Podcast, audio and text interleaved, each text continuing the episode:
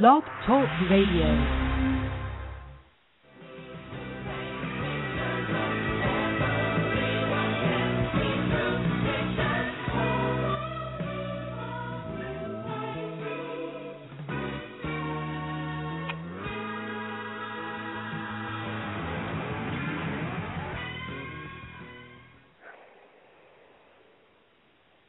Hi, everyone, and welcome to Amilar Chat.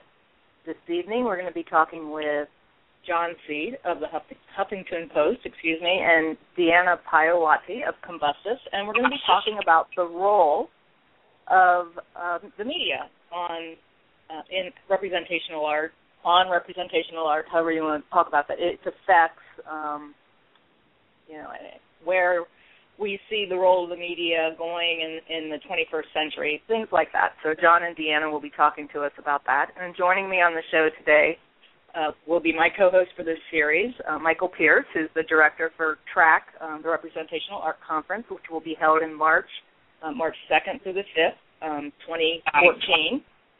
And uh, we'll actually uh, be broadcasting live from that um, venue. Uh, Michael has invited us out to do that, so I want to say hello to Michael. Hello, Michael. Hi, Linda. How are you doing? It's lovely to be with you here at, uh, at AMO. Yes, um, actually, I'm doing quite well. It's going to be a busy day today, and um, of course, for all of us, it's always busy. So I do appreciate everybody taking time out to talk with us today. It's going to be a great show. Yeah, I think so too. Uh, let me introduce uh, our guests today. Uh, let's start off with Deanna Paiawati. Uh, Di- uh, Deanna runs Combustus magazine and uh, is a, a wonderful uh, character in the representational art scene and constantly profiling uh, and interviewing artists and writers and dancers and people who are very active in the uh, in the art world all over the world. and she's she's quite an intriguing person. used to be a, a librarian and once a magazine journalist and worked in television too. So quite a, a, range of experience in in the arts. Uh, so, hello, Deanna. Uh, welcome to welcome to the show. Thank you, Michael. Hi, Linda. And Hi, uh, secondly, oh, I beg your pardon. Uh, uh, secondly, I'd like to uh, introduce John Seed. John Seed is a, a, professor of art and art history over here in Southern California. he, he teaches at Mount San Jacinto College.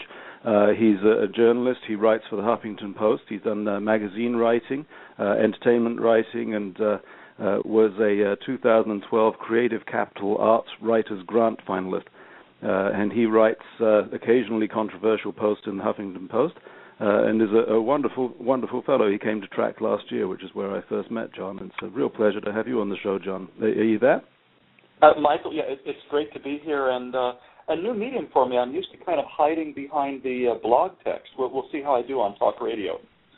yeah, different experience for you, I think much slower. Yes. Well, I, I assume that we should probably jump right into um, our first question. And uh, what I like to do is to get our listeners a little more familiar with um, both Combustus and the Huffington Post John, and what John writes.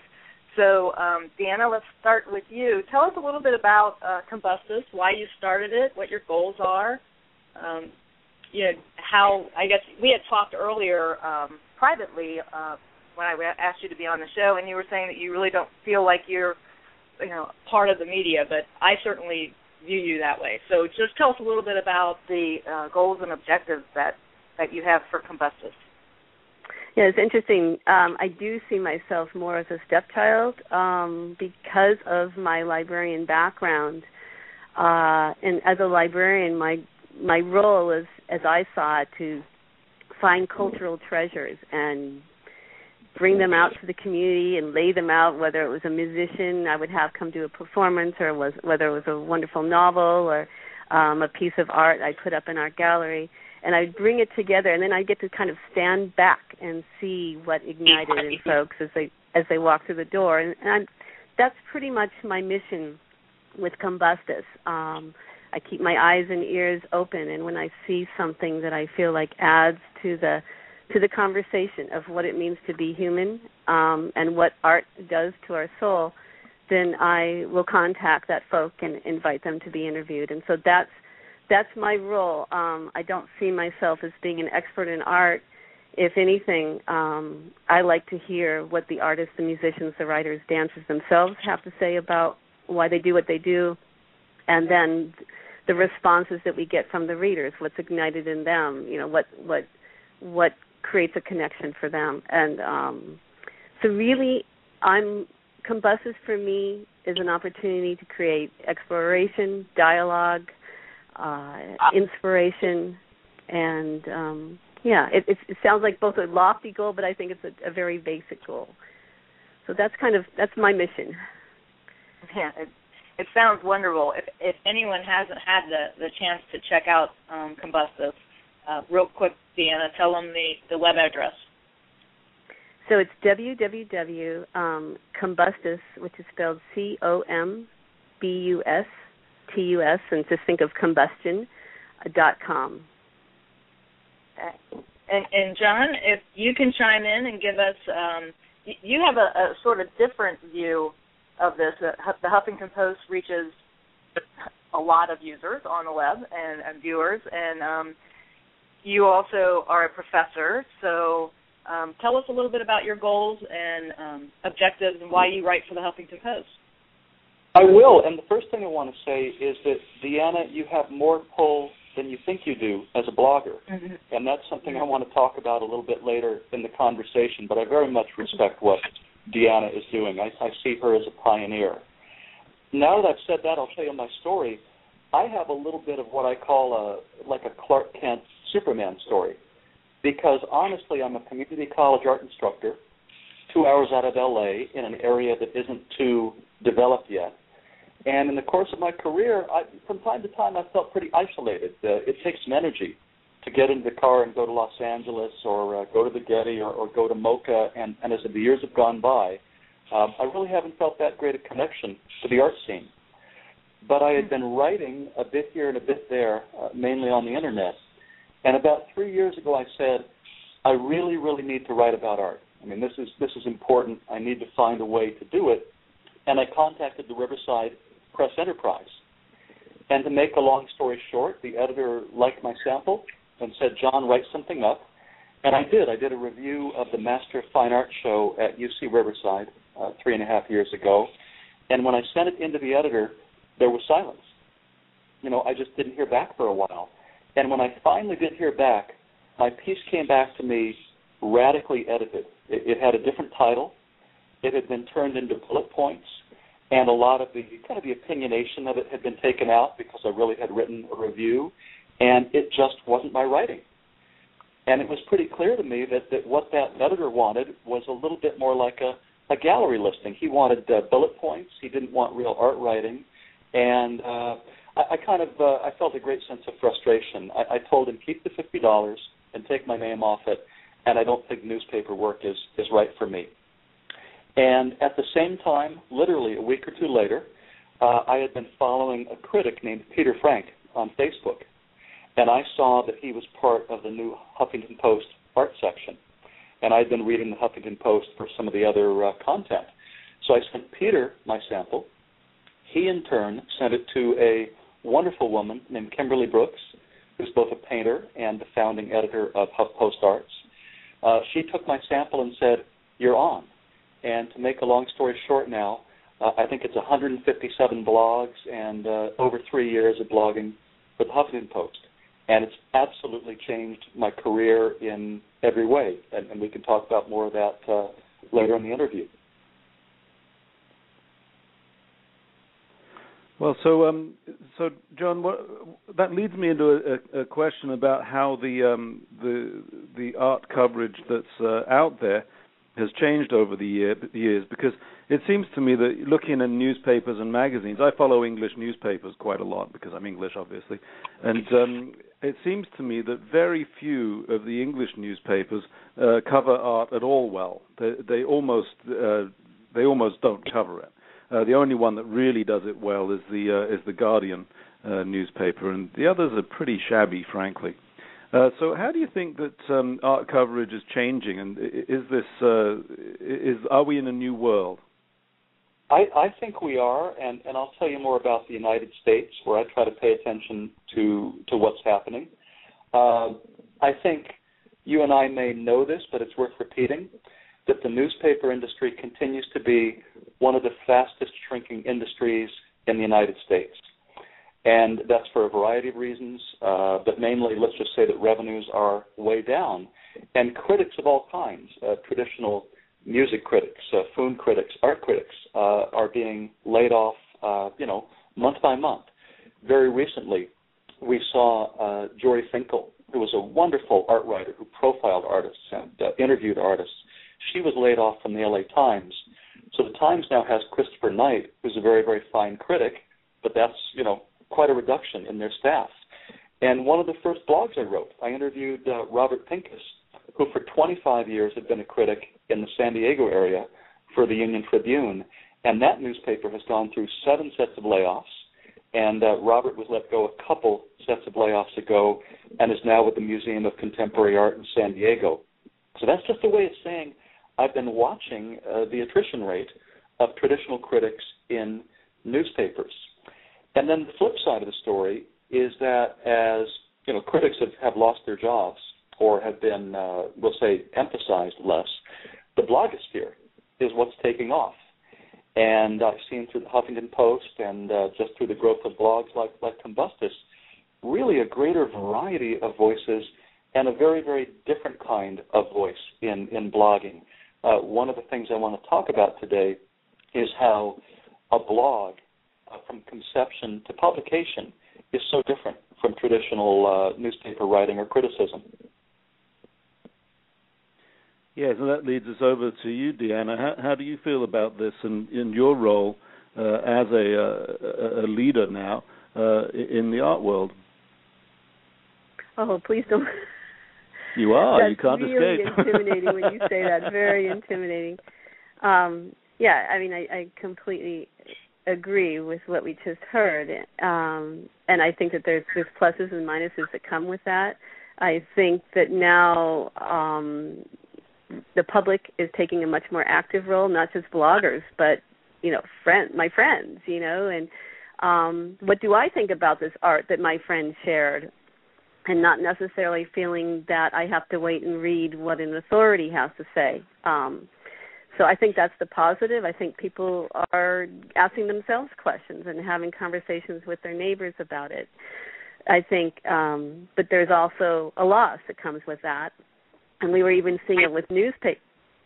Uh, did you have a question? Uh, we were even seeing it with. Um, I remember back 20 blah blah blah years ago in my journalism class talking about how even then um when stories were being covered there wasn't so much of the backstory there wasn't the historical wider context and so we're seeing less of that if we're having folks who don't have necessarily um the the education for instance, that you have, Michael, and they're sharing their opinion. They might not have the full history that goes behind art.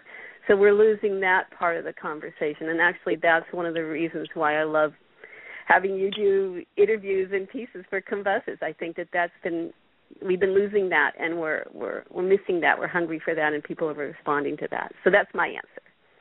Mm-hmm. It is um, it is interesting that with the new social media and um, the the internet, if you will, how much it, it's being taken away, John, from the old traditional critic to you know, to to just anybody out on the street that happens to love art and, and looks at it. it. It's very, very true, and I, I, I agree with uh, Deanna's perceptions. There, there are mm-hmm. pluses and there are minuses.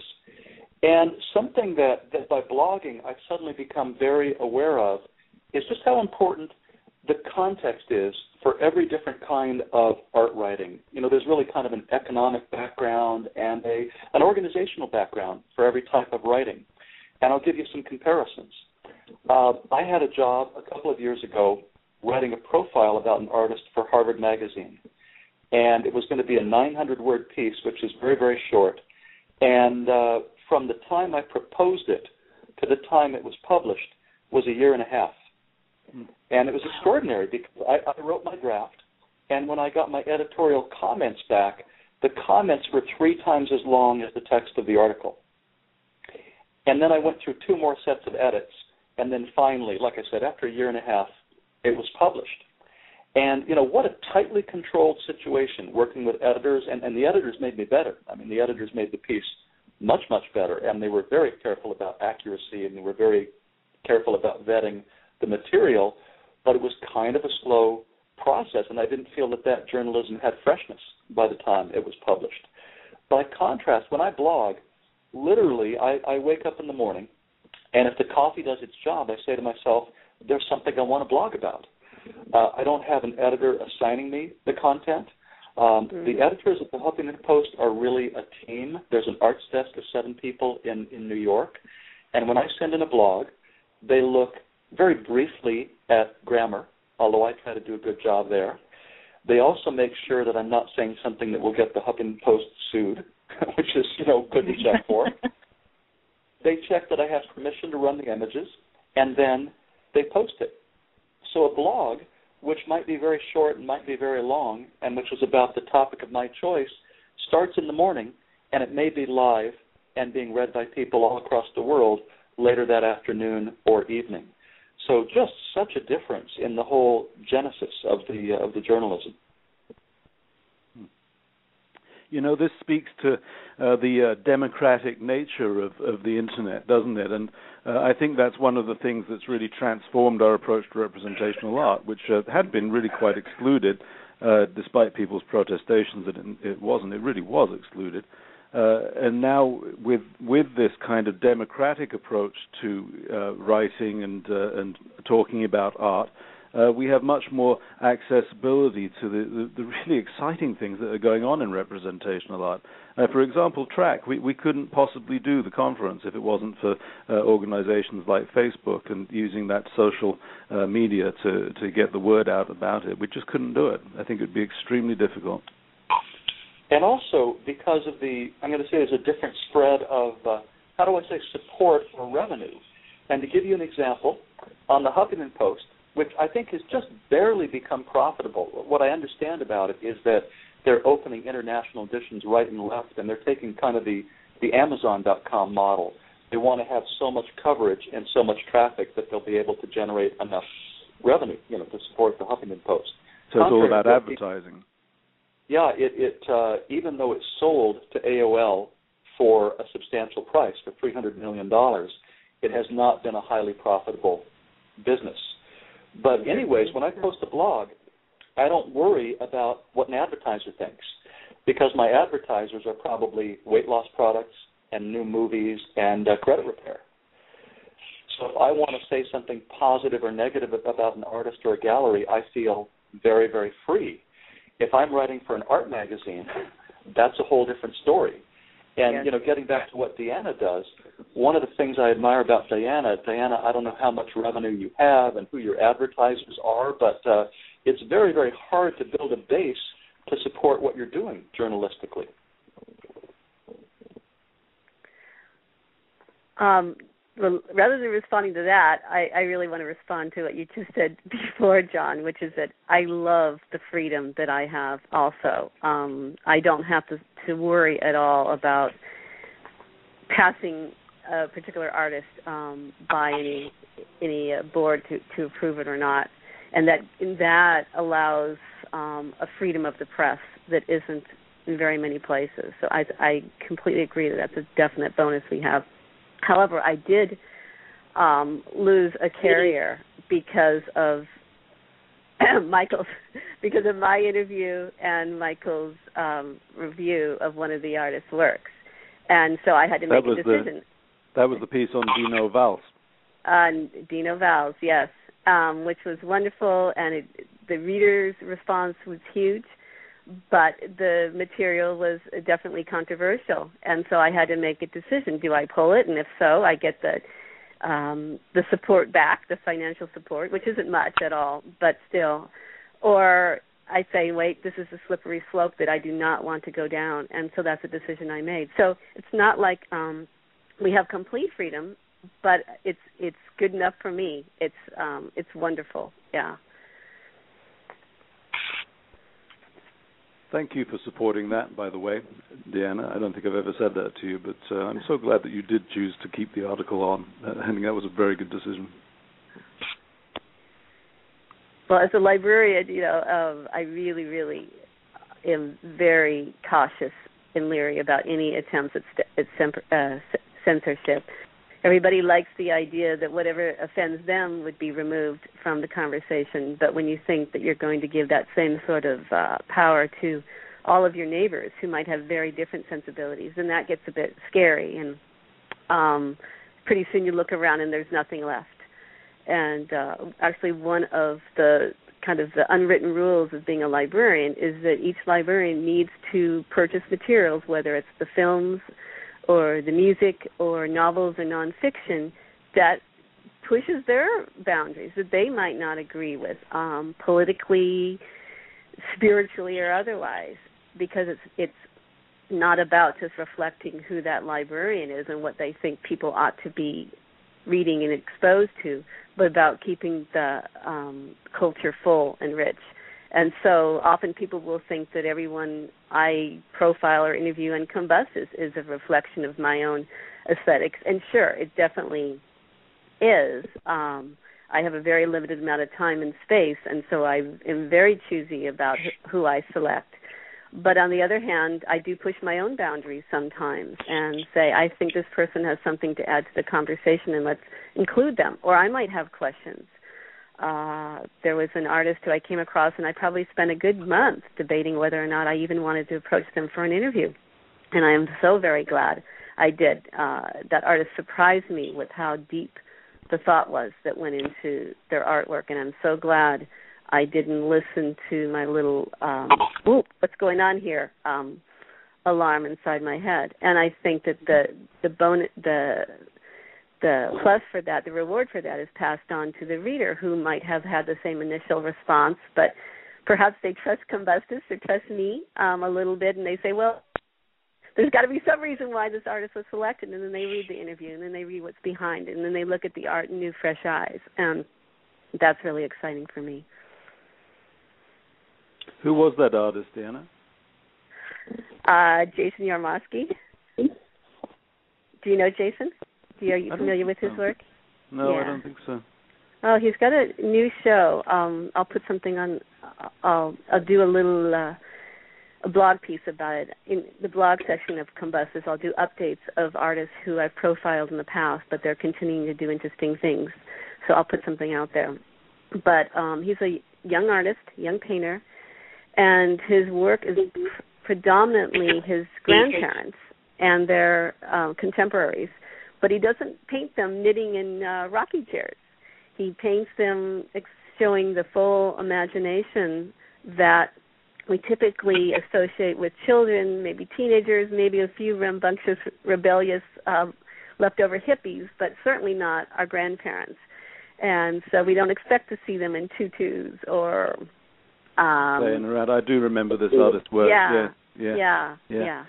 So uh, th- that gets uh, me thinking about controversy, generally speaking, because uh, we ov- we obviously do step on people's toes with the things that we like and dislike, and there there is a, a very public discourse in uh, and uh, argument that's uh, that continues in forums all over the place um, and what, how do we identify the things that really push buttons? That's something that I find very odd.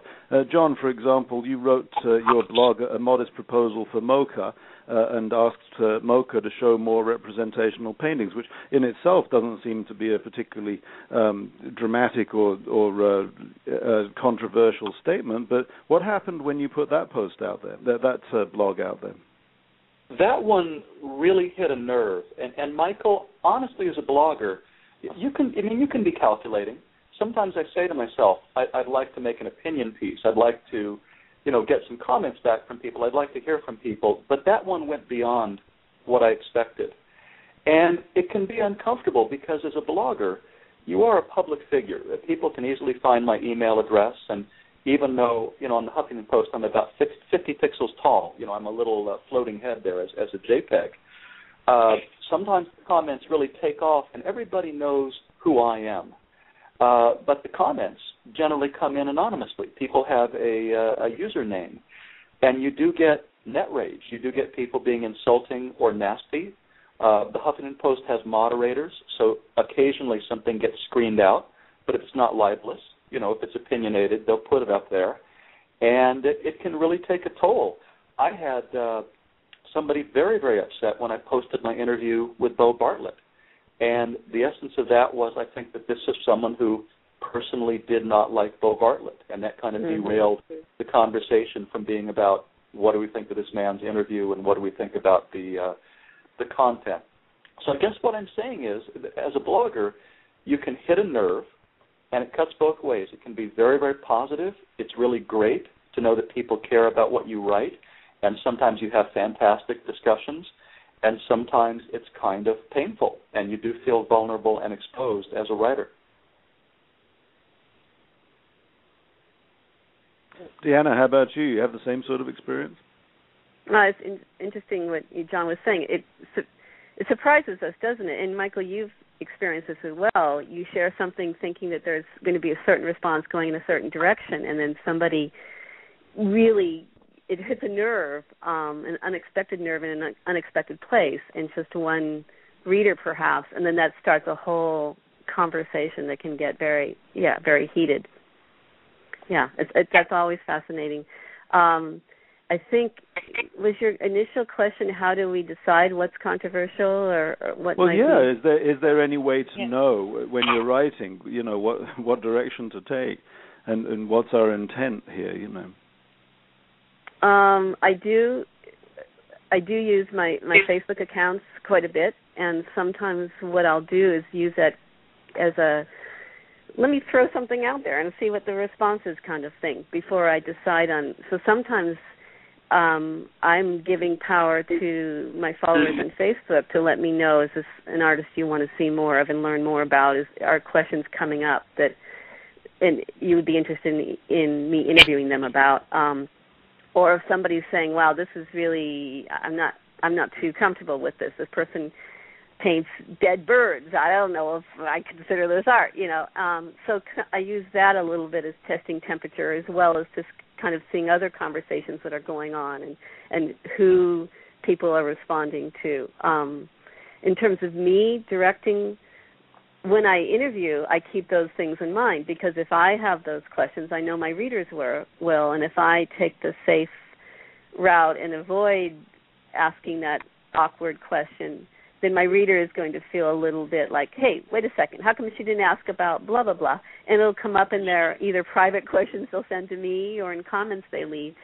Um, so yes, I, I I don't believe in in in um, hiding from from what might be controversial, but I I do give the benefit of the doubt, and that's the way I I offer my questions. I don't put somebody on the stand and uh, try to prove, you know, what a what a hard hitting uh, journalist I am. I, I ask them from a point of respect, assuming that they've made the choices they've made artistically, aesthetically, for very sound reasons, and it's my job to help them um, put those into words so people can go, ah, I get it now.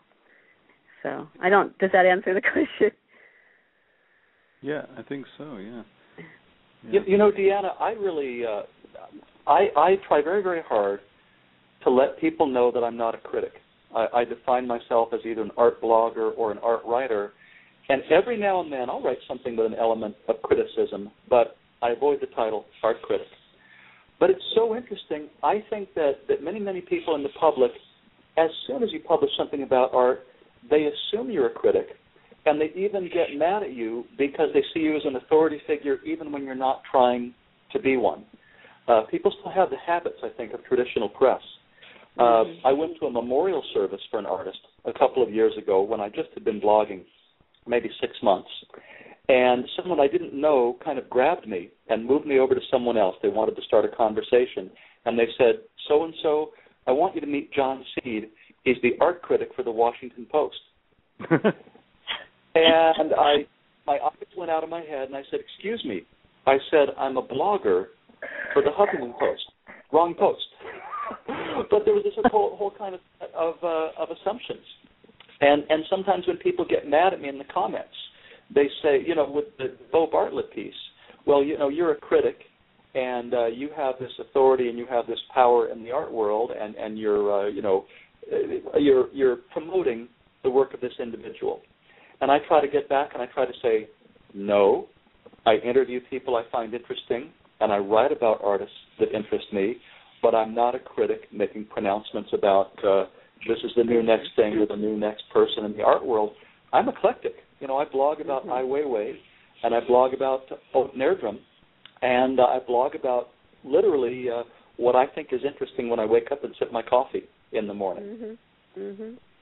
And often, probably, what comes out of your conversations with your friends. Yes. Oh, on Facebook, I, I ask people, "Hey, who, who's having a show?" And when I post an interview, it doesn't mean, again, this is the next great artist. It means, hey, it looks like a nice show. It's literally at that level. It's, uh, hey, I'd like, I'd like to.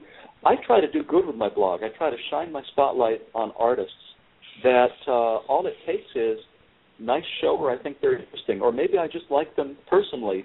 But let's mm-hmm. get them and their work out there, and let's give them the chance to tell their mm-hmm. story. I just think that's mm-hmm. always positive. Mhm. Deanna, there's uh, there's more of a theme to to uh, Combustus. Uh, how how do you uh, choose the the people that you want to show their work and interview and all that? I don't know. You see me as being that much different from John. I um I basically I do I do. You, there's really? more of a, an emphasis of magic realism and um, uh, more of a, a romantic sensibility. Uh, uh, there's yeah. uh, a, a, tendency towards uh, towards uh, not realism particularly, but uh, uh, things that appear to be realistic um, in the in the work. so yeah, I think there there is there's a theme there. there's very little abstraction on combustus. Yeah, and I agree with yes, Michael. And, yeah. Yeah, and um and I have to watch that, right? Because this can't be. This isn't Deanna's private, you know, book here and I have to. In fact, my daughter, who's nine years old, she says, "Mom, I was looking through Combustus, and it says that you have um, you have tabs there for uh, for uh, profiles of musicians and dancers and, and writers. But when I go into artists, you got like I counted this many interviews with artists, but you don't have nearly as much with the musicians and and um, and dancers. So you really need to focus more on that, you know. And I and um, and uh, and, and she has a point. point and another friend of mine uh we were at the the lake the other day and she said and she knows I'm a writer but she says do you also paint? And I said well why do you ask that? She says because I really see you profiling a lot of painters and I can see that it really ignites something in you. So I have to watch that of that I'm like a kid in a if you let me loose in a bookstore I just gravitate to, towards what you know draws me you know spiritually emotionally soulfully and that's kind of what leads me. But i have to also kind of watch out. Okay wait we already did some of that. Let's go over here and challenge myself. So um and friends of mine who have strengths in other areas like uh, who can see things that i don't necessarily um automatically connect with they are a great sources. There's a, a finnish musician um Jaakko Savolainen uh, who goes under the name of Alvari Lume, and he's been with me from the very beginning. He was actually the very first artist I, I profiled. He's a free improv jazz musician, and he's often gives me insight into abstract art or into um, alternative music that helps me listen with new ears. And so I have friends like that, thankfully, from all over the world, from all sorts of genres, who will help me see beyond what I personally, Deanna Paiawati, connect with.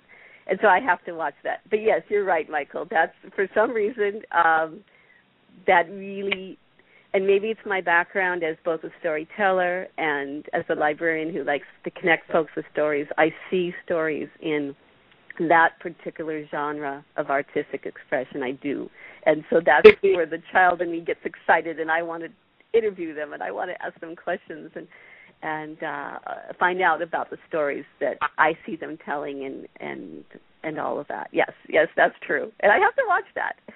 You should pay but you, but you're bad for me because you also love that. So the two of us we get together and we get excited when we come across a like I I don't want to. Well, I guess at, at this point it's not giving it away, and, and at this point it will be history. But we both, you and I, have um, two interviews that are coming out depending on if I can get it done, um, if I work through the wee hours tonight that are coming out this weekend. Um, both happen to be figurative artists, painters, one a male and one a female, uh, who I have been big fans of, and and you and I were both excited when we shared the names with each other. Oh yes, let's do this person. Let's contact this person. So yeah, the two of us are bad for each other that way. I, I was going to say to Deanna, listening to that, you should really pay attention to the way that Linda and Michael see uh, your career evolving because I think that's how others likely see you. They see you as a leader, and in being an editor, you're essentially a curator. Even even maybe when you don't think you're making uh, sets of choices, over time, people are going to see how you curate uh, your publication, and it's going to be a very very big part of their expectation and uh, what they want from Combustus. Well, I, yeah, I, I need to. I guess at some point I need to ask what readers want, um, because initially the goal for me was to do, as I said, what I do as a librarian, where I would I would look at the whole year ahead, and I would have a theme for each month. And so, for for instance, September is banned book month, and so I'd have not only the banned books on display, but I'd also find a controversial painter and have their artwork up on the wall in our gallery, and then maybe have music that that pushes the the boundaries a bit, and that would all be happening in that month type of things. And with the idea being that maybe you don't really connect with art, you connect on a soul level with music. You come in for the concert, and what's this book over here that's intriguing? And well, you walk by the gallery, and this art kind of speaks to you, and and vice versa. And so I like that kind of I don't know if the word is cross pollination, but I love feedback that I get when somebody says, you know, I don't really, I never really understood poetry, and I and I normally read Combustus for the art of the music, but wow, this I really get it. This one particular poet you interviewed, or or they can say the same thing about art, and I love that, and that's that's what my initial goal was. But you're you're right. I need to think in terms of has it gotten too big and too unwieldy for me to have that luxury?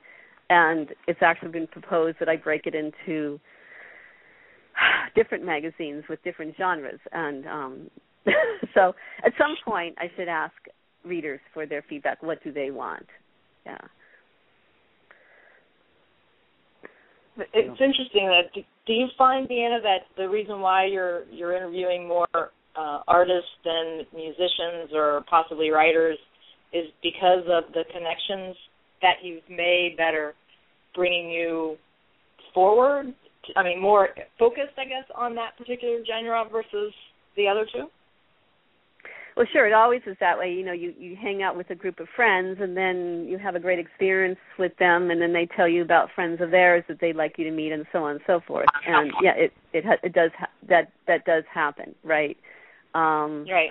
And there are some communities that are more su- su- supportive of one another that way. And, and something that I find really refreshing is I haven't seen any competition among um, emerging painters, emerging artists, whether whatever wherever they are on on their climb. Uh, I don't see it like, well, gee, I want to be in the limelight, but I certainly don't want to connect you with this other person who I think is amazing because I kind of like the fact that I'm this amazing person you profiled, right? No, what I hear mm-hmm. from someone like especially Pam Hawks, she's she's so she's so lovely in that way. She'll say, "Oh, you know who I'd love you to profile is so and so. Have you seen their work?" Um, you know, and and I'll get that so often from somebody who I can't. Oh, I would love to hear what so and so has to say about their work. Do you think you know? Have you seen their work? You, um, so yes, yes, that does happen. Yes, and, and I see that happening more in this particular genre. I don't know why that is. Yes. I think it has to do with uh, the representational art world uh, uh, being somewhat excluded, as as I mentioned earlier on, and I think there's a feeling that we're all in it together at this moment. We're, we're building a community, uh, mm-hmm. and that's rather exciting. Uh, Pam Hawks, by the way, of course, is going to be at TRAC. She'll be uh, doing a demonstration of um, oh. how to how to do encaustic and uh, multimedia work that she does. Uh, she's a wonderful uh, artist, an amazing painter. I think there's a profile yes, in Combustus on her, isn't there? A couple of. Oh yes, more than yeah. once. Yes, she's amazing. Yeah. John Seed is going to be at TRAC too, Deanna. Did you know he's going? To, John is going to be uh, uh, running a panel. Uh, John, do you want to tell us about that briefly? Well, yeah, I, I want to talk about uh, Bay Area figurative painting. Uh, and in fact, I'll, I'll give a plug for my own blog. Uh, about a week ago, I posted a blog about the show Richard Diebenkorn, The Berkeley Years. And the show is going to be in two venues. It just closed at the De Young Museum in San Francisco, and then it's going to reopen here in Southern California in Palm Springs and run just a little bit into uh, 2014. And I can't recommend the show highly enough. It's it's an astonishing, just a beautiful, beautiful show, and it's a beautiful show about an artist's uh, development. But uh, to me, the power of, of Bay Area figurative art is it really is between. It, it came out of this era when abstraction had the limelight, and uh, Clyfford Still was the big influence in the Bay Area, where where Diebenkorn was coming of age as an artist, and yet with the influence of David Park, who'd come out of uh, Boston, and some other colleagues, they really recommitted to representation, and the results are so beautiful and so interesting. So I, what I want to talk about at TRAC is how there are different ways that representation can come through and, and can be a hybrid, can mix with other points of view, and uh, can just be very, very rich that way. Uh, you know, I think as a writer and as an artist, I'm really one of those in between people. I, I like to be in between different points of view, and I'm much more interested in what people uh, have in common with each other than in the ways that people are are different from each other, and that's true in my taste of, of art. So, anyways, that's what I'll be talking about at TRAC. I'll be talking about Richard Diebenkorn, uh, David Park, Elmer Bischoff, and, and Bay Area representation. Oh, juicy. Yeah. Are you going to make it, Deanna? Are you going to come down to TRAC? I wish. Uh, are you going to record it? Record TRAC? Are we going to record? What do you mean? Linda will Uh, be yeah, there doing thought- radio shows, so there there will Yeah. be a record of it, and uh, Uh-huh. we'll definitely be videotaping uh, some of the uh, the key uh, the key speeches.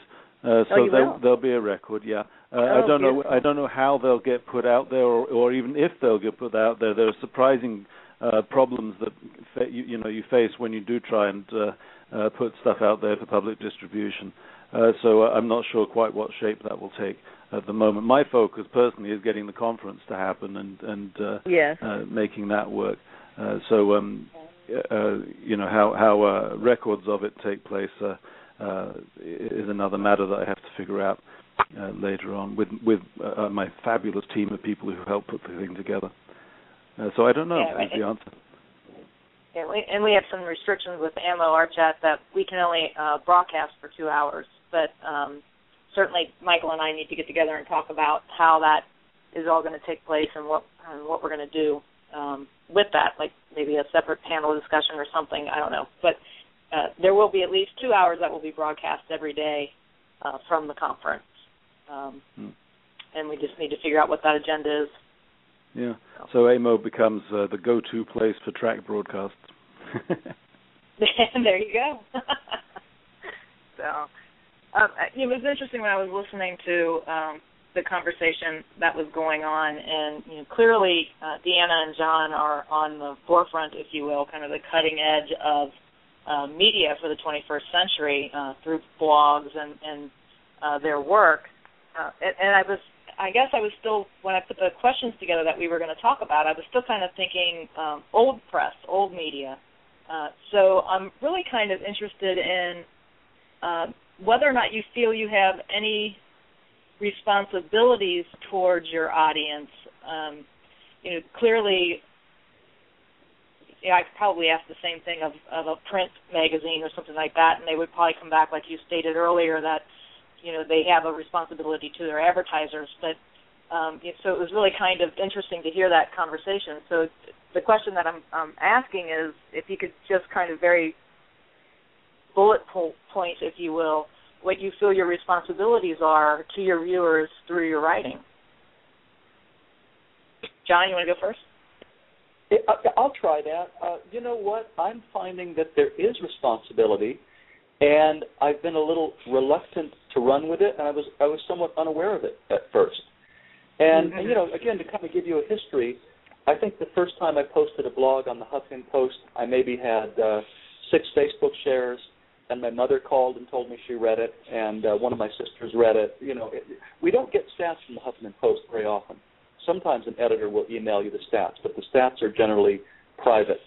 So it started out, you know, a few people were reading it, but now after blogging three years, I definitely have a following. I, I have people that I consistently get comments and emails from, and uh, you know, it, it reaches a lot of people.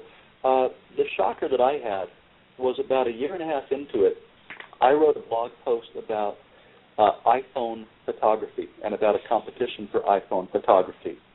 And somebody at the Huffington Post liked it and gave it to America Online because they're the same company. And they put it on the uh, homepage for America Online for 21 hours or 24 hours. And my editor called me the next day and she said, John, you had a million page views in 24 hours. Wow. Wow. And I heard that and I just I just kind of uh sat quietly in my chair for half an hour. I thought I need to really be thinking hard about what I'm writing because that kind of reach, I mean, I, I wouldn't have dreamed of that, uh, you know, a year and a half before when I just had my little uh, Google blog that my friends were reading. So I think there is a responsibility, and uh, I, the way I try to handle that responsibility is I am getting more self-conscious about what I post. I mean, especially just in terms of of editing. I, I try to write uh, well and write professionally. Um, I try to learn from my mistakes. I think that that putting a list of artists in that representational art blog that, that Michael was talking about, looking back, I think that was a mistake because by creating a list of artists that I wanted to promote, that I was, uh, you know, kind of giving a positive push for, I excluded a lot of people, and I think a lot of people misunderstood that, and that made some people angry. And I probably, uh, if I didn't, maybe I don't know if I lost friends, but but I stepped on the, the toes of a few people I really like and respect. So I, I try to use the responsibility in a, pri- a, a, a positive way. I'm trying to shine the light on artists and topics that I think are valuable, and I'm trying to do it responsibly.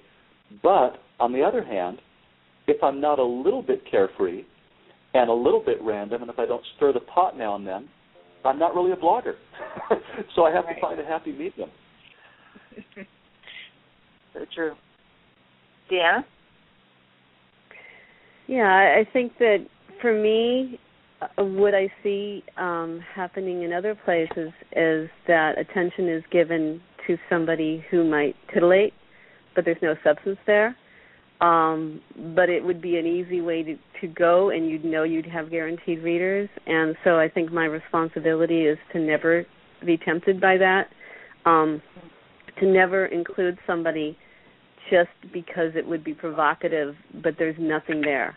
The emperor has no clothes. Um, so my responsibility is anyone i interview and invest my time into interviewing them and profiling them and the, asking the reader to do the same to stop what they're doing in their lives and take some time out that there's a trust and I can't let them down because they might not come back the next time if I've let them down, right? Um or it might uh hurt the reputation of other folks I've interviewed if I let them down. So I do feel a huge responsibility that those who I invite to come to the table are those who I feel generally have something to enrich society with. And of course, that's my own idea of what that means to enrich society. So I do have my biases, but um, simply to provoke, just for the sake of provoking, or to to, to you know to get the readers in, and, and that I, I, that people will have to look elsewhere for that. I was I was reading Deanna about uh, there was an actor I don't know who the actor was that told his Twitter followers when I reach a million Twitter followers, I'll post a nude picture of myself.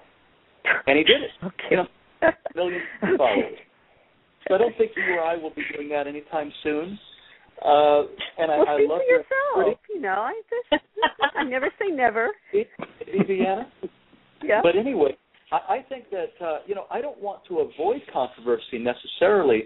I want my my blog to take a kind of a natural course where I blog about what I think is of interest and, and the people whose art uh, gets my attention. And every now and then, as a, a natural course of events, I think there's going to be some controversy. But yes. I don't want it to be artificial and I don't want to seek it out uh, yes. simply for the attention. I'm with It- you on that completely. It's interesting from a, a point of view of you know I'm listening to you and um, Deanna and John talk about this is uh, some of the same things are are happening even in the talk blog or blog talk radio venue, AMO Chat. Because when I started this, it was more or less just to uh, share some information from master artists to um, you know artists out there that wanted to listen to it. Uh, have heard from a number of people that you know I, I don't have the money to travel to a workshop. Your show is replacing that. I get to hear the master speak and you know artists speak about um, you know art, and this is great.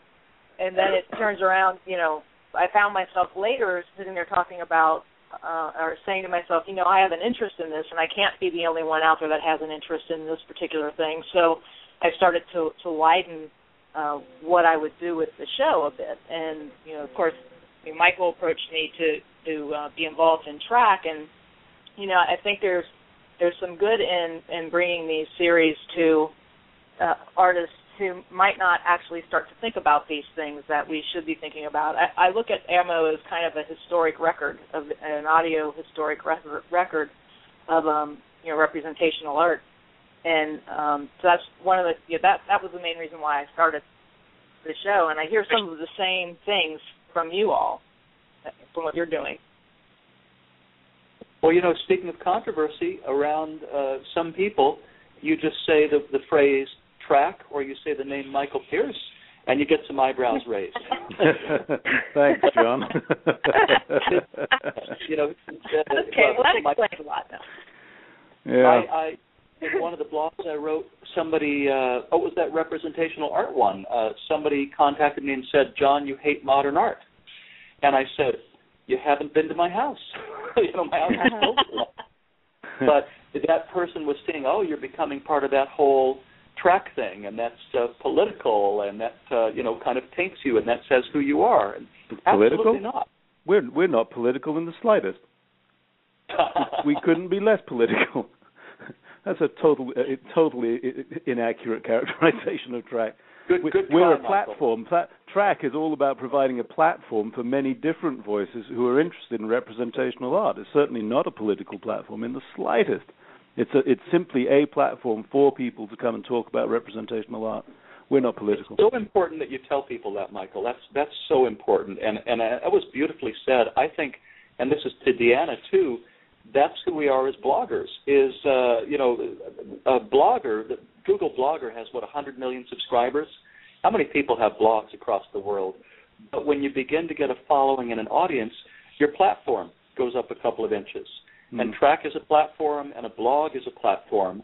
Uh, we've got the opportunity to say something, and some people are going to listen to us. Uh, that's a, a beautiful metaphor. Yeah. Yeah. yeah.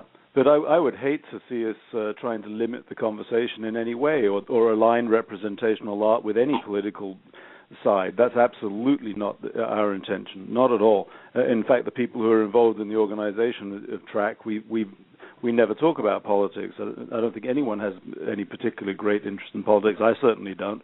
I'm not a political person.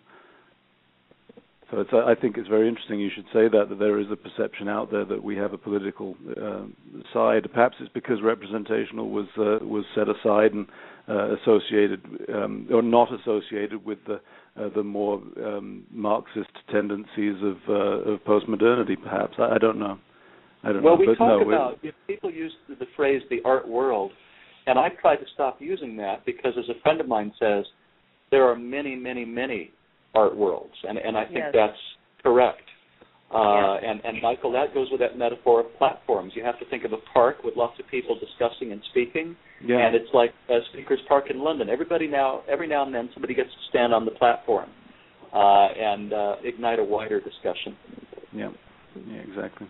Yeah. yeah. So, uh, Michael, do you, um, with that, we have a question that's focused on uh, aesthetic principles. Do you want to talk a little bit about what we're trying to do in, with the upcoming TRAC and?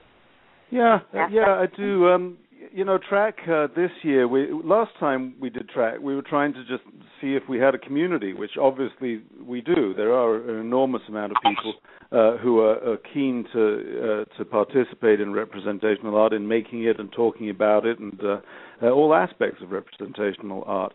Um, and so, having established that uh, community and knowing that there are many, many millions of people who are keen on representational art, uh, now what we want to do is figure out, well, okay, what does it mean to be making representational art in the 21st century? Uh, because there's a, a, profound lack of aesthetic uh, writing uh, out there which talks about contemporary representation. It's been a, a bit of a not necessarily a taboo topic among uh, art writers, uh, but aesthetics and the meaning of art, especially, representational art, uh, hasn't been well written about. Uh, so there's a huge void there, a very big opening for people to des- describe what is going on why it's going on. Uh, so what, that's what we want to look at at TRAC this year. Why? Why do we make these paintings of things that are recognizably things, not abstractions of things? Now, what's the purpose of doing these things? And, and as John said earlier on, I, am interested in the relationships between things, uh, not the differences personally.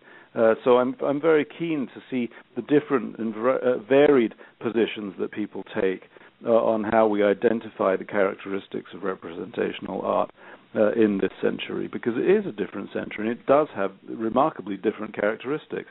Yeah, you know by now, I'm sure, that I'm particularly interested in complexity and emergence, and I'm very interested uh, in how the aesthetics of complexity and emergence uh, are described and what uh, what the implications are for artists. So, uh, TRAC this year is all about that. And I'm really looking forward to that conversation and finding out a variety of opinions. It's it's really exciting.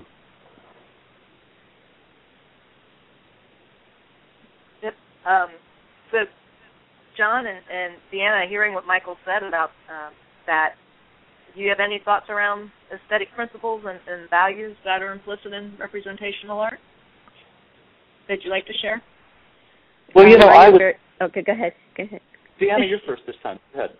No, I just have a very simple answer. Um, I think it's about soul, and for me, um, that's really that that's the essence of art. That's what my readers are looking for. That's what I look for um, at the end of a, a long, hard day when I need, my soul to be ignited, I look to art. Um, and so that that's it for me. That's all, that's all I have to say. you know, there's so many uh, rich threads and, and values in representational art, and I'll, I'll pick up one of them. Uh, and I know Michael's interested in this too. The idea of skill.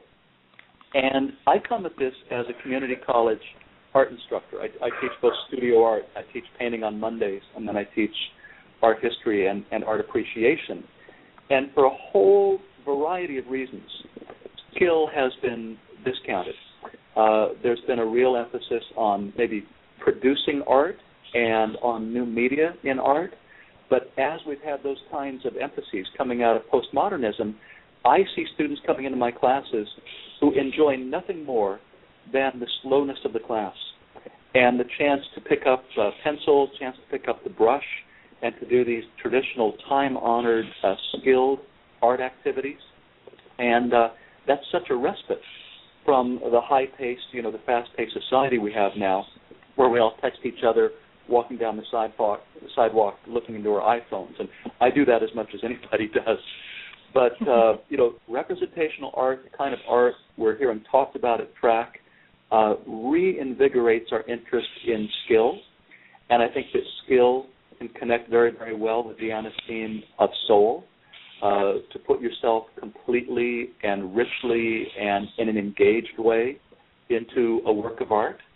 And I think that the, the pendulum of, of the art world or the many art worlds is coming back uh, towards more of a respect for skill. Yes, I agree with you, John. I think that that swing is uh, is definitely upon us.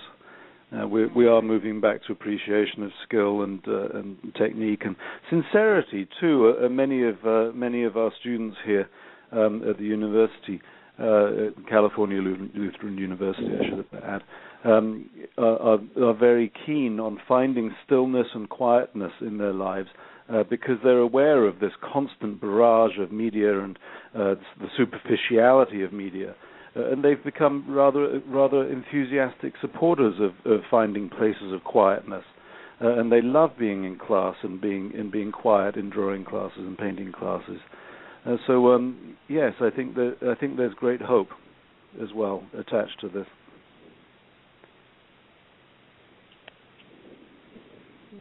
So um, we're actually, I think we're starting to wind down the questions. John, I wanted to check with you. You talked a, a couple times about how blogging is different than magazine writing. Um, did, do you think you copy, did you cover everything on that, or is there something else additionally you want to, to say in that regard? Well, I'll ramble a little bit. I'll, maybe I can think of some more experiences or say a little bit more about uh, blogging. I know one mm-hmm. debate I've had with other bloggers. You know, we at the HuffPost we get in touch with each other, and our our editor has gotten us together a couple of times. We've had a big debate about the short blog versus the long blog, and uh, somebody very very early on told me uh, that John, uh, for every hundred people that open up one of your blogs, very likely only two or three people read them all the way to the end. And, and that really shocked me. I really thought, you know, could that be true? And uh, you know, is, is that personal about my writing or about my topic? But you know, I thought about that, and I I see it a little bit differently. You, you don't know, but I found that on the internet, the two best blogs are the short blog, and the short blog blog can be image heavy with maybe just the littlest bit of text. But I actually think some of the longer blogs are very, very much appreciated. And some of the interviews I've done that have gone over 2,000 words that the editor, you know, emailed me back, John, can you cut that down? And I said no, you know. uh, I actually do read them to the end because one of the beauties of blogging is you don't have an editor saying you have eight column inches. You know, you don't have that. So if there's a lot to say, you just go all the way to the end of the blog and you hit uh, submit. So that's something mm-hmm. I've been appreciating about uh, about blogging. Deanna, I'm trying to think about other experiences I've had. Yeah, Deanna. Okay. Yeah, I I would agree. It's it's a very organic process. Um, it's not about asking the 10 questions and then you're done, you know, and, and asking them if you were on a desert island, what would you, blah, blah, blah kind of questions. But it's about starting with a question, seeing how deep you can take it, and then where does that go and where does that go, and then suddenly both of you go, I think we got it. Let's end here. We've arrived. Yeah. I'd like to ask a question a question to both of you about uh, if, if, I'm an artist um, and working away, how do I get your attention? How do I how do I get written about? Okay, well that's kind of an ironic tricky tricky one. Do you ha- do you want to go first, John? yeah, I actually I wrote a, a blog about that. It's on my website. It's a very very brief blog. I thought let's be transparent about how I choose my topics. And I okay. told people, this is quite honest, I do read my email, and when someone sends me a photo or a link, you know, to their website, I always try to follow up, even if it takes, you know, a day or two or three till things uh, quiet down. And I let them know that uh, I don't mind hearing from people or being on waiting lists, but that my choice of them will be impulsive. I really let them know that. So if it's the right time for me and, and if, if their work interests me, I'll contact them and I'll do an interview or I'll do a profile. And by the same pe- token, I let people know that if I'm not able to write about you, uh, you know, please don't be discouraged. Just stay in touch, and, and the right moment may come, and maybe where they send me a new piece that's really exciting, or they're in a show that has a theme that's very dynamic and that you know kind of draws me in. And uh, you know, sometimes it's as simple as I have a very busy week or I have a very very quiet week, and that can be the difference between being blogged about or not being blogged about. But uh, anyways, I wrote a little uh, you know blog about that with my email address and uh, try to encourage people to just uh, be in touch with me. And then the other thing that I do, I, I do use Facebook quite a bit because a lot of art world people have connected with me on Facebook. And some of my best interviews or best blogs have come from somebody posting, "Did you see that so and so is having a show?" or have you seen so and so's uh, new work? And so that kind of network of the friends of your friends' friends uh, can be very, very powerful. How about you, I have kind of a. So that, that's very helpful what you did, John. I like that idea, and I probably should do that too. I do get queries saying, you know, how do I get profiled or how do I get on your magazine? Um, and I've always been uncomfortable about that, even when I was a librarian and artists would come up wanting to know how they would get in the gallery and so so forth. Um, because it's such a personal thing. Here's my baby. Here's a huge part of my of of me. Do you like it enough? You know, um, I don't even like to go to yard sales or, or garage sales or anything where the artist is there in front of their work because I just feel so much pressure to give them positive feedback. Um, so what I tell folks is I have a limited amount of time and space and I select things because I feel that that work has something to say now um, to take the conversation forward. And it, and if I don't select them, it doesn't mean that I don't think they're they're talented. Um, but that I've got a lot of different criteria I, I keep in my head about what I'm looking for to, to create that balance and to keep that conversation um, moving forward.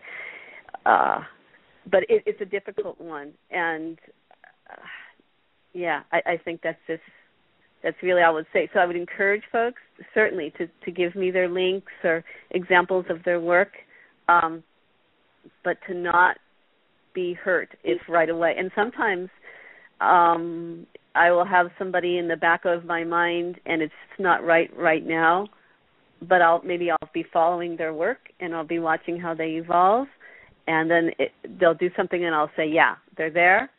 And then I'll back to them or then I'll approach them.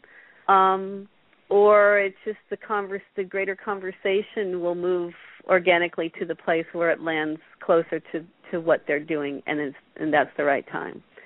But I, I have had um, an artist who was not quite there yet, and um, I even did an interview with them, and then decided not to run with it because I do again feel a great responsibility to my readers um, that I don't just post something because it's time to post something. And so I had a conversation with the artist who wanted to know, you know, how come how come my interview isn't being published? And I said that you're not there yet. And when we and I I learned that through the interview. And you're young, you've got plenty of time to go on your journey. I'm not going anywhere as far as I know. I'll still be here, and um, you'll know when you're there and check back in with me. So I guess that's kind of an unfair answer, but that's my answer. This conversation, suddenly I thought of a, a good anecdote to add to this. Um, I am part of a show now as an artist, not as a writer, but I'm I'm part of a show at Mount San Antonio College, Mount San Antonio, and it's called Sense and Sensibility. And it's actually going to be a two-part show. There's going to be another version that comes up in a few months, but it's entirely an exhibition of arts professionals, including a lot of curators and writers and, and, and critics who also are artists.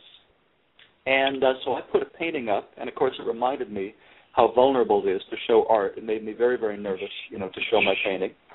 And then we had a panel discussion, and the panel discussion was full of art writers. And during the discussion, a man stood up, uh, you know, to ask a question, and he was a little bit pushy. He was, you know, maybe a little bit angry in his uh, delivery of the question. He just said, "Well, look, you know, look at all of you. There you are your art writers and your art critics. He says, I kind of see a country club. You know, you all you all have made it into a certain level of the uh, art scene. You know, I'm an artist, and I'd like to be written about, and I'd like to know from all of you, how can I join your country club? You know, how can I have my work be made part of this? And uh, listening to this guy, I told him a story. I said, if you're in the you know the arts world, if you're in this, you've been on both sides of this and I told how when I had a show as a young man in my early 20s, I got a tiny review in the LA Times. I had about two paragraphs. And I knew it was coming, and I got up at 6 a.m. to get the Times out of the driveway. And the, the critic ripped me. He said the show was really a disaster. And I'll never forget some of the things he said. He said, John, he said, your painting is ragged at best. And I read that first thing in the morning. Then my grandmother called me. She'd read it because she knew this was coming out in the LA Times, and it was just it was really, it really really hurt. So I said to that guy, you know, if you're a creative person, you've you've had it all from uh, every direction. And I also told him something interesting, which is that now I've actually become friendly with the guy who wrote that, and I've never brought it up because I think that art writers and critics have a hard job. I, I respect that. I think they're doing their job, and I hope that that people, Deanna, who deal with you, Michael, people who deal with you, hopefully people who deal with me, realize we're just people. We've all seen it from both sides. We've all been criticized, and we've all had our moments of success, and uh, we just do the best we can. Okay, well, yes. Um, Michael, I think we've got time for um, one last question, um, and then if uh, everybody could share what they've got coming up in the, the month of November, if they know. If they don't know, that's fine too, because um, I know it's a little bit off, but uh, that's when the show will be be live. So, Michael, you one last question. Well, I, I I, I dwell on beauty quite a lot. Uh, people know I'm uh, I'm uh, obsessed about beauty and trying to understand what beauty is. Uh, just uh, thought for, for you guys, what do you make of beauty? How do you describe beauty? What I'm sure you look for beauty in in uh, the work that you write about. How do you decide what's beautiful? You know, I saw a wonderful comment about this.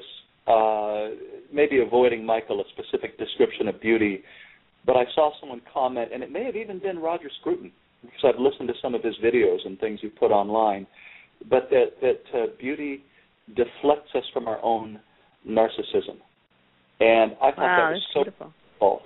Uh, and so this idea that there's something about a work of art that just draws you out of your own petty world and your own self-absorption and your own current problems and takes you away uh, that to me is beauty, and uh, it's so rare and so powerful when you really come across that. Mm-hmm. Hmm. Deanna, great, great. That's that's beautiful. I, I to, use, to use the word beauty. I think I say that. Yeah. Um, I think it's when we see something that reminds us that we are more than we think we are, and uh, life is more than we think it, it is, that that sense of miracle, whatever miracle means, and that's a really you know touchy word to use, but that sense of of what some there's that that shimmer, that that energy that's that's um, emanating, um, that ignition, ignition, ignited feeling in in one's soul, in one's psyche. That wait a second, there is so much more to being human, to being alive than we tend to think of as we go through our day, and this piece of art just really brings it home to me. Hmm. And that can be a piece of music, or, or it doesn't have to be a painting. It could be, yeah, anything. It could be a dance that we take in, and we just go, okay, I haven't breathed in the last five minutes. I gotta breathe. Yeah. Feel it in the heart. Feel it in the chest. So, okay. Well, um, do any of you have anything that you'd like to uh, talk about that may be coming up in the in the coming months that you'd like to highlight to our audience? I'll mention something. Or, or, Deanna, okay. I keep cutting you off. You go first. You know, I don't think that far ahead. I have lots of artists lined up, but it's really I kind of see what shakes down week to week, and and I I don't go that far ahead, unfortunately. That was well, I, I knew I was getting over Go ahead, John. You, you know, I have to apologize. My wife says I cut people off, so I'm trying not to cut people off. But I'm I'm so enjoying talking to you all. I apologize if the coffee's kicked in and I've you know jumped in too soon a couple of times. Um, I'm curious though. That's at Riverside Community College. It opened last night. It's called uh, Matthew Couper New Devotional Paintings. So if you're in Southern California, uh, come by and see it. Matthew's an artist from New Zealand who has been looking at the tradition of devotional uh, uh, religious art, especially folk art. And he's brought that into his own work, uh, and he's also brought uh, kind of a wide range of symbols into his art. And uh, I'm very, very proud of the show, and, and very proud to be, uh, you know, associated with Michael and with Leslie Brown, who's the gallery director at RCC. So that's up. And then on my blog, I've got some good current interviews with representational artists. I had uh, Nicola Verlato about two weeks ago, who is a staggeringly talented uh, artist who grew up in Italy and learned to paint with a monk uh, until he was a teenager. It's quite a story. Uh, and then I'm going to do an interview with Adam Miller, which should be coming up, uh, well, by the time this show runs, that should be hopefully on the blog for two or three weeks. So I'd urge people just to go to, go to HuffPost and search for my name. It's John uh, Seed, like you plant in the ground, S C E D, and hopefully there'll be some fresh interviews and profiles of uh, all kinds of artists, but especially representational artists. Adam Miller is a remarkable painter, John. I'm, I'm uh, excited to see that you're writing about him. Uh, I've been thinking about writing about him myself and uh, looking at the uh, the symbolism in, in his uh, in his work. Uh, I think he's really remarkable. I think he's at the top of his game, and he calls himself a contemporary mythologist. Mm. He also defines himself as, as a humanist. And uh, my God, he's only 34 and he's hmm. just uh, so so talented. So I'm really looking forward to that interview.